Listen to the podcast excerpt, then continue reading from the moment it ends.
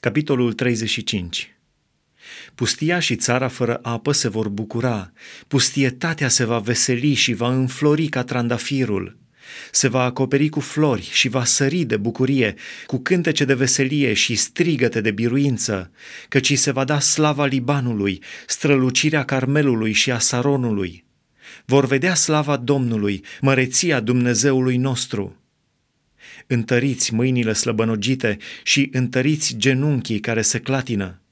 Spuneți celor slabi de inimă, fiți tari și nu vă temeți.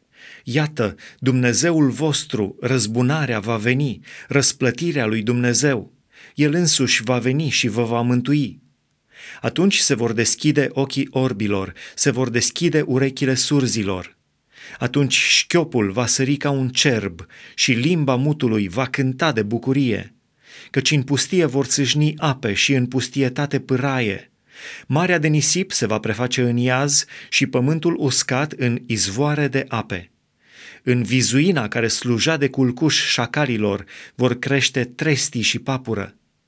Acolo se va croi o cale, un drum, care se va numi Calea cea Sfântă. Niciun om necurat nu va trece pe ea, ci va fi numai pentru cei sfinți.